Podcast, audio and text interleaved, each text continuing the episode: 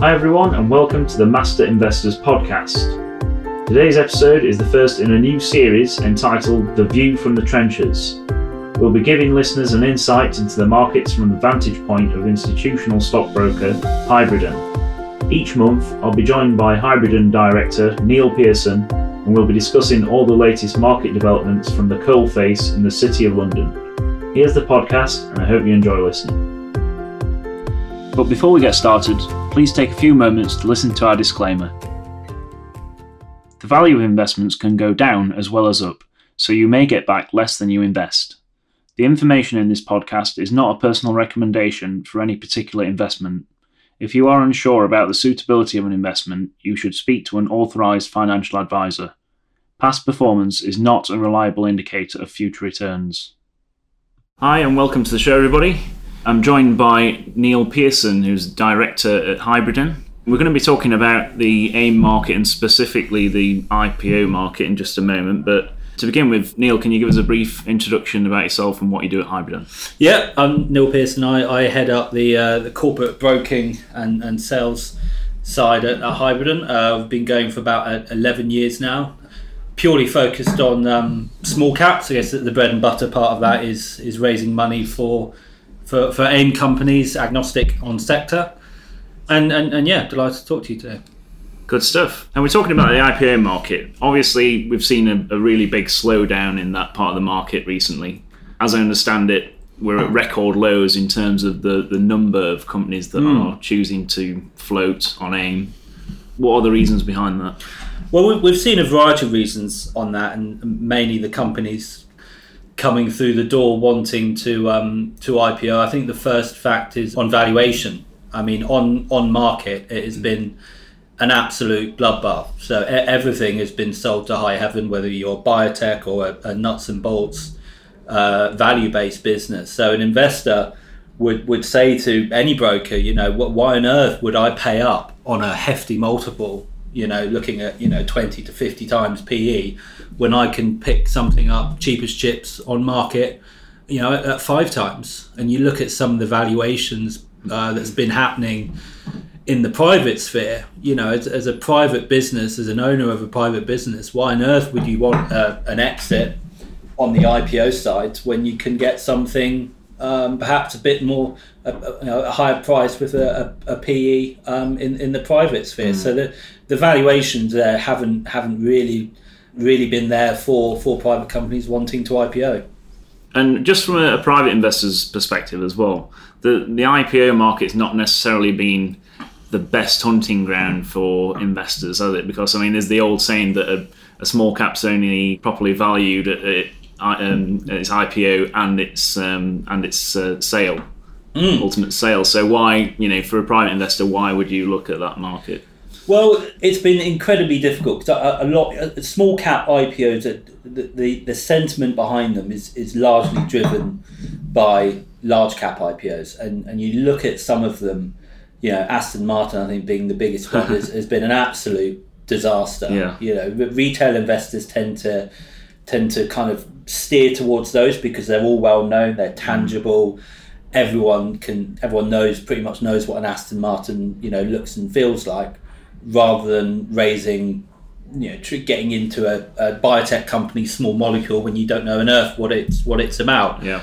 And and when those kind of performances of i mean the performance of that and funding circle and you know have you have a huge pe private equity to my first point you know rushing through the door it was a 100% vendor sale so there was no new money going into that that ipo so it's it's it's kind of an investor's thinking, why on earth should I invest in that business when the, all the current shareholders are just you know running running for the gates?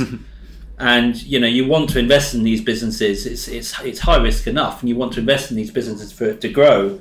But I think you know in, investors right now, or certainly in the past year, have been right. Well, hang on, these these IPOs have been an absolute bloodbath. I'm just going to sit on the sidelines and yes it may run away but you know it could go straight down to IPO price and mm. drift below you know you're picking up IPOs on market a couple of weeks on at a you know 20 30% discount so in a lot of cases it's it's it's easier to sit on the sidelines and just wait for Yeah, that. well, you know, saying that, thankfully, Pebble Group today IPO'd. You know, they, they raised 79 million quid at, at 105, and, and right now, half one, they're sitting, I think, about 15% up on the day. Right. And that was still a secondary, uh, they had a bit of a vendor sale on, on that.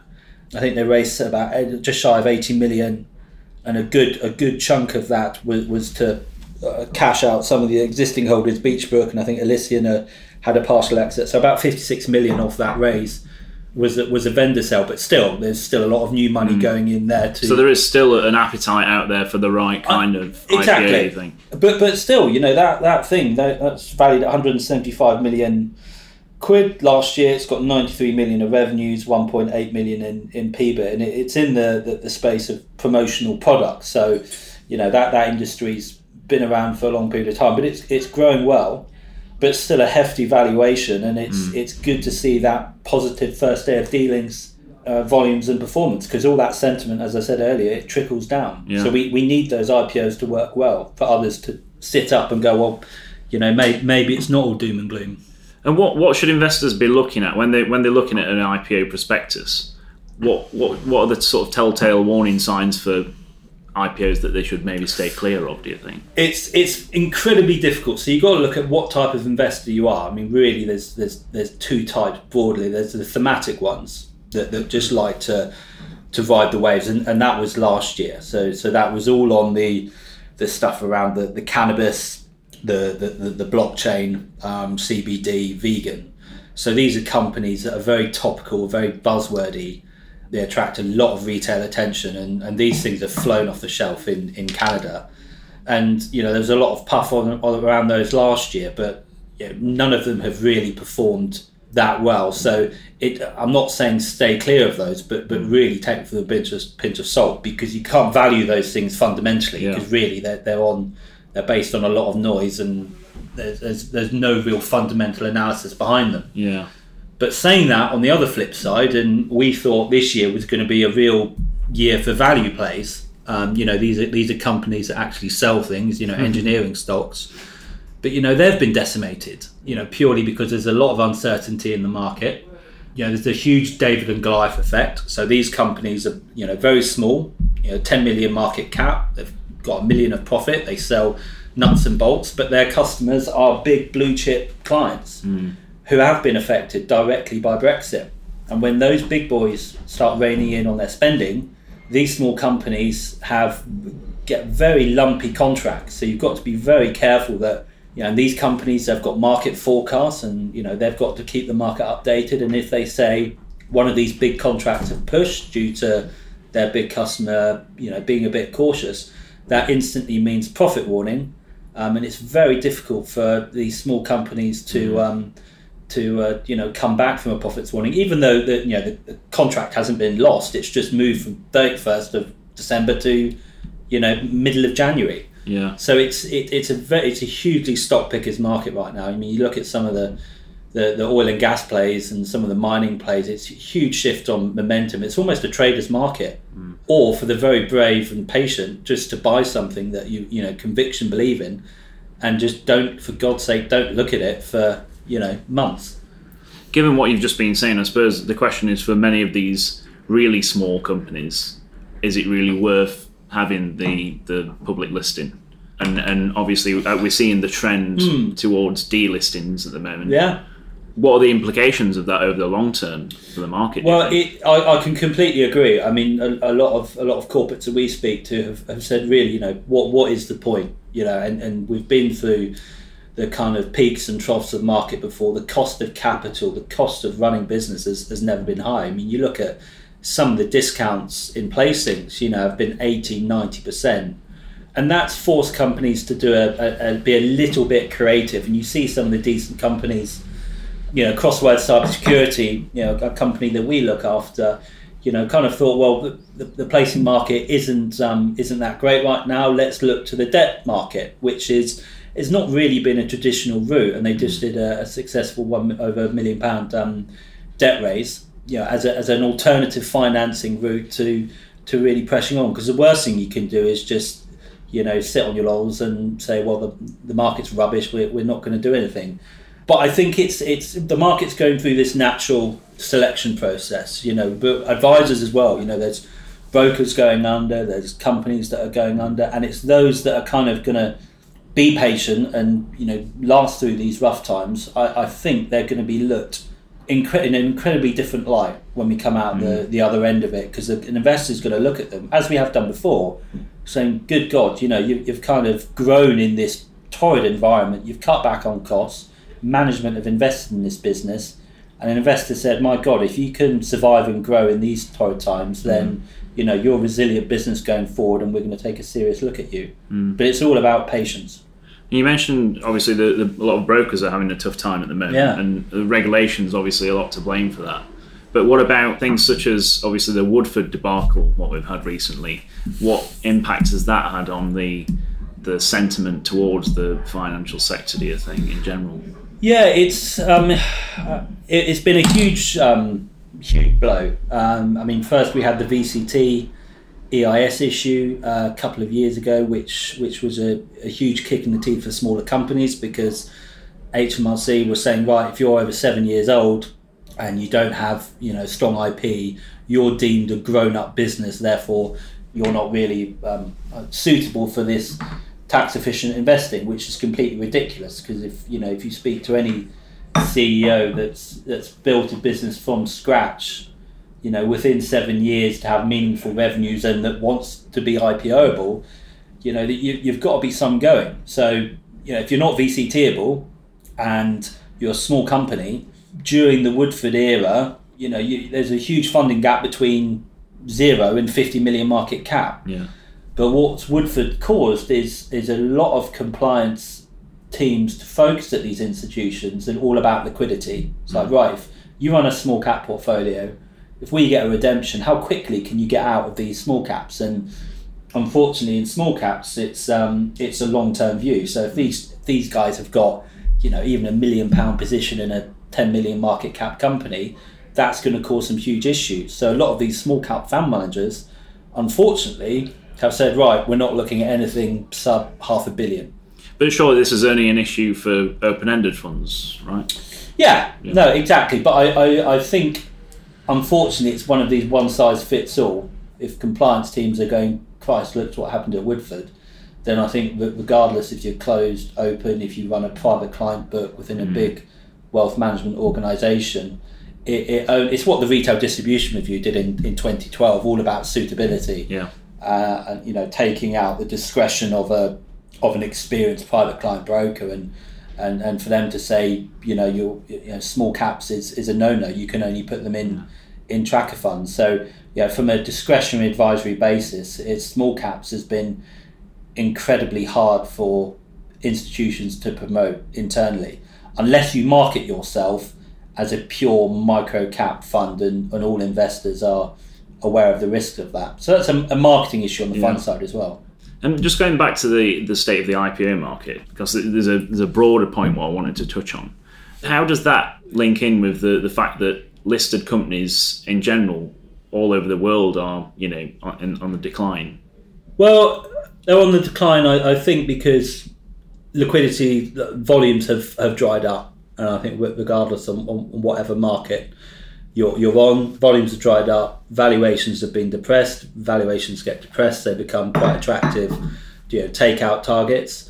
But it's it, it's not all bad, you know. It's very easy to say, you know, AIM's what what we were, you know, end of um, or beginning of uh, 2019 we're about 920 and, and now we're you know we're significantly lower than that about 875 mm you know, looking at positively is, is what I said earlier. This is going through a massive natural selection process. There's a lot of companies on AIM that shouldn't be listed. Mm. You know, companies that raised money to, to keep them in the lives that they're accustomed to, big management salaries. Those companies are, are going, and I think that's a good thing. So, you know, what we're going to see at the end of it, less quantity of company, but we're going to see a higher quality because it's those higher quality companies that that don't use AIM as a, as a kind of a lifestyle mechanism, but as really as a, as a platform to, to grow. But of course, yeah, yeah, yeah there's, there's always going to be um, companies that unfortunately are, who are, are, decent companies and, and run out of money for uh, you know, the if you can say the, the, the right reasons because they're operating in incredibly tough markets. Mm. Um, but I think by and large, this natural selection process on AIM is, a, is, is going to be a good thing. Okay, and you still think it's going to be a good year for value investing, don't you? 2020. You, you expected 2019 to be a good year, but it wasn't so much. But No, it's, you're, it's, you're still holding out for 2020. No, no, unfortunately not. I, I think it, it's it's been a terrible year for value investors and thematic investors, really, because you know to the point of, of, of value investors when you know these these companies generally have got very big clients, you know, Fortune 100 clients, and those guys have been battered by the macroeconomic uncertainty, and, and when these FTSE 100 company clients when they feel the pinch, then their budgets are, are, are strapped and they, they start taking liberties on payment terms. And it's very hard for the, the little David to go up to the Goliath and go, well, you know, pay me, you're breaching your, your payment terms. Because that big company will just go, right, well, you know, see you later, we're going to use one of your competitors. And that can, these lumpy contracts can very easily, very easily create profit warnings. And, you know, it's very hard to recover. And, you know, when, when you get a, a profit warning, obviously your shares are going to go down. Very hard to recover in these markets. And the end result is that poor fund manager results. And what's that's caused is some redemptions in in some small cap fund managers.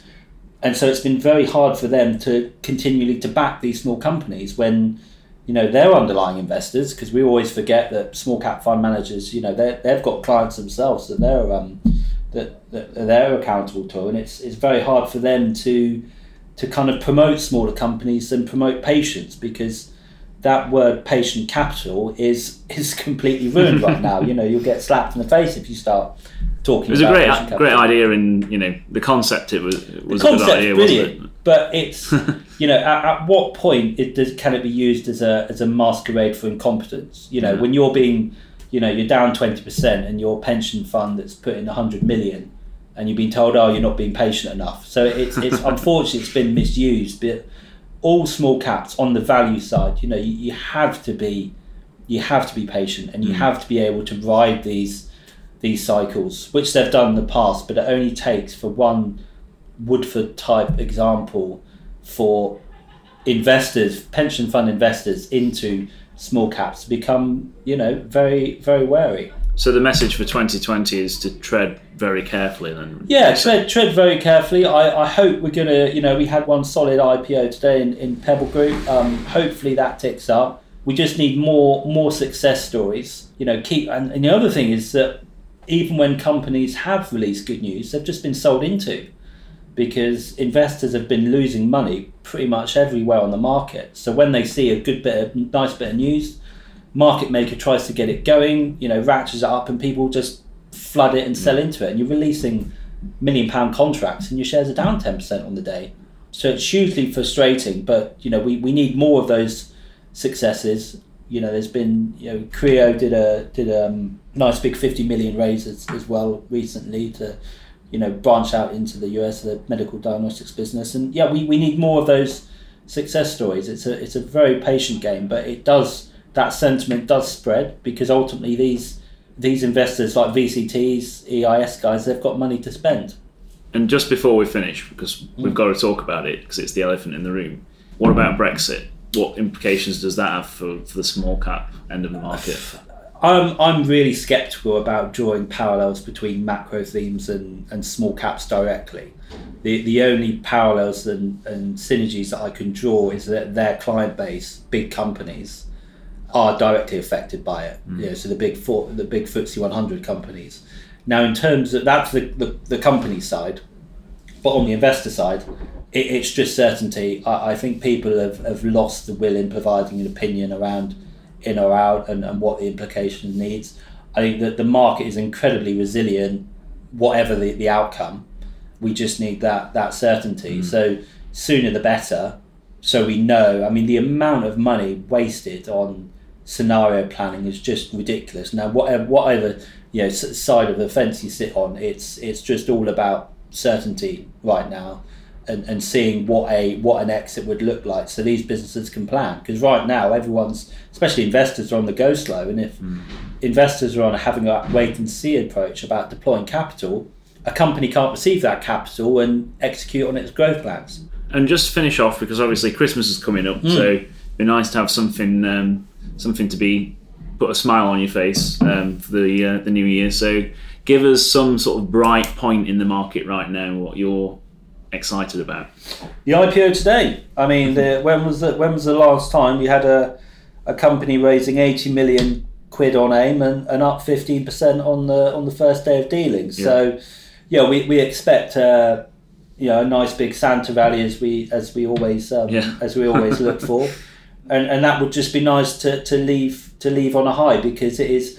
You, you read about yeah what other bro- brokers are saying in the newspapers. You know you you got every cause to be miserable about it, but I, I hope that from what I've what I've said today around this process of natural selection, you know we are a resilient bunch on AIM, and I'm sure Yeah. 2020, you know things will things will start to pick up. There's lots of positives. Yeah, and the company's name again, just one more time. Pebble, And the ticker symbol.